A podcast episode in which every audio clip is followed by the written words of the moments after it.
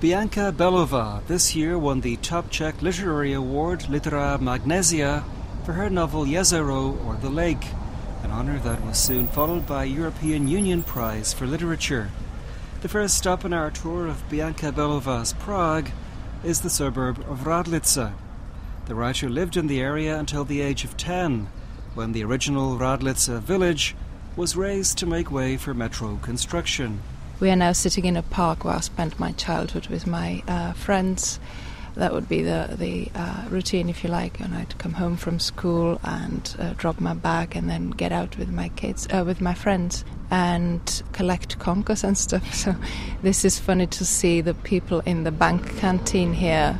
This bank was built here about ten years ago, I reckon and it's a, it really is a district which has changed totally. And also beside us here is a church which you said had some significant memorial at it. Yeah, that's a memorial of uh, the people who have died in the bombing of Prague at the end of the war. That was in February 1945 when Prague was bombed by Allied Air Force and Radlice was the part of the city which was hit quite badly. You were saying earlier that generations of your family used to live here. Yes. Where we're sitting about, I don't know, 200 meters to the right, there used to be a big garden where my grandmother used to work.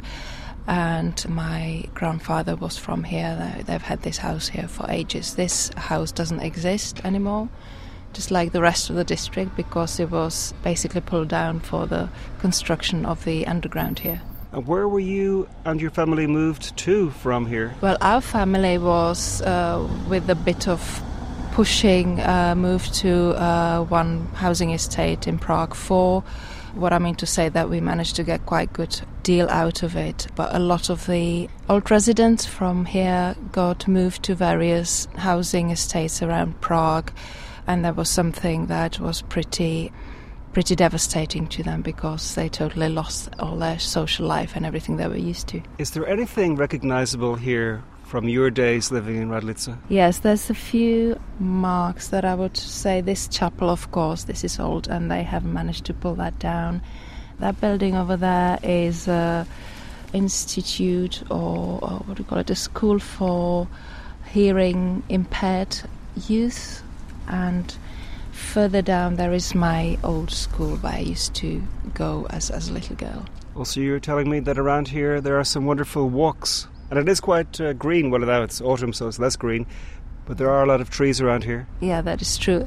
This area is still, uh, you can see there is a big road going to the new uh, development of Prague 5, like Butovice and, and stuff, but I think there is a, a the uh, land here is in some sort of is somehow protected, so it's not allowed to build on it. So it's you see a lot of greenery still, and if you walk from here to a hill which is called Divčí hrady, you get a really breathtaking view over the river, over the city, and the conditions for kiting there are perfect. And do you often come here these days? Say a few times a year, yes. Also, you were saying earlier there was some kind of outdoor pub here in the past. Yes, there was an outdoor pub which was called Ušlajzu or, or Za Větrem, and it was like a very traditional place where everybody would gather. There would you would have exhibitions of rabbits and cats there, and I would be sent there uh, with a jug to collect beer by my grandfather if he couldn't be bothered to go himself. And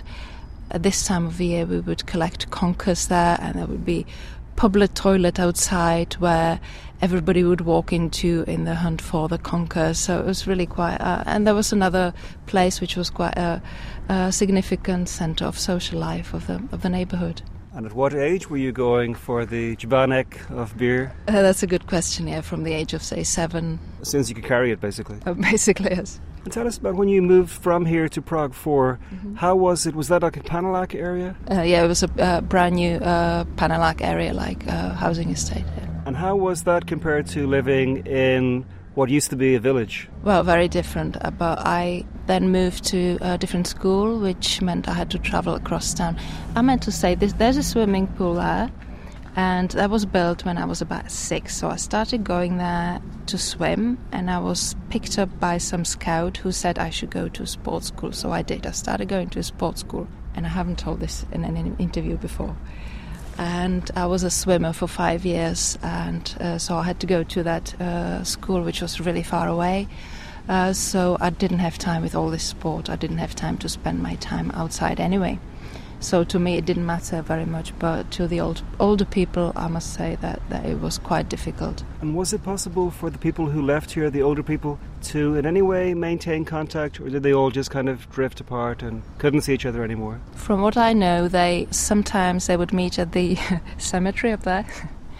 but a lot of them died really early after moving. You think because of the shock? Because of, of the stress, yeah. I was thinking on my way here that the experience of living in a Panelak area of Prague must be really different from living centrally. Is that something you could speak to? Well, definitely. I would do anything to to prevent moving back to Panelak. Sorry to uh, to say that, but living so central as we do, which is basically around Poděbrad, which is very central, means that you are close to everything and you somehow. Uh, establish some sort of social contact with the people in the neighborhood, and that is so important. And it never seemed to be possible in uh, a Sídliště that I lived in. The next destination on our tour of Bianca Bellová's Prague is the Jiřího z Poděbrad area that she's called home for the best part of two decades, and where she and I are near neighbours. Specifically, we're at the Boho Cafe Bar and Shop, a relatively new addition to the thriving district. It's uh, my favorite bar. It's uh, literally next door to my house. And also, the service is very friendly, or the staff are very friendly in a way that I imagine them to be, and not in the traditional Czech uh, hospitality sense. It's quite new here, right? That's about half a year old, yeah. What do you think of the fact that they also have a shop here selling coats, clothes, books, sunglasses? I find it a bit odd, I must say. I find it really cool. It's like uh, it's an expression of their attitude, so it's perfectly fine with me. But do people actually buy stuff here, or is it more for display? Do you think? I find most of it quite bizarre, but I don't know. Uh, there is like what do you call it, a male clutch? I don't know what the proper name for it is. The 70, so we can get one of them here, which is to me is a fashion designer night designer's nightmare. But there you go, fashion's back. Does it ever occur to you, it occurs to me sometimes, that one of these kind of hipster places are a little bit too similar? They have the same elements like the chalkboard, the exposed wall.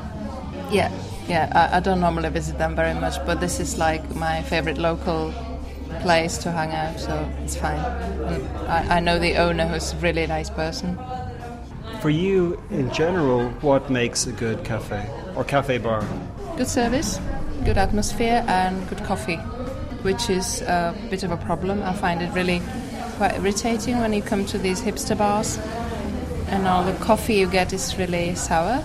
It's got really high acidity, and I don't know why where it comes from because you don't get it anywhere else. You don't get it in Italy, you don't get it in Spain or France. Apart from this place, what cafes or bars do you like in Prague? In the neighborhood? Or anywhere? Anywhere. I like Kofein, which is not far from here. They make a really nice tapas, and you can eat well there. And Sansho is also my favorite, which is uh, enterprise of Paul Day, the English cook or chef, and various places really. Just around the corner from Boho is Jiřího z Poděbrad Square, transformed in recent years into the very lively hub of the area where the districts of Vinohrady and Žižkov meet. The square, which is filled with market stalls several times a week, really is the heart of the increasingly fashionable quarter, says Bianca Bellová.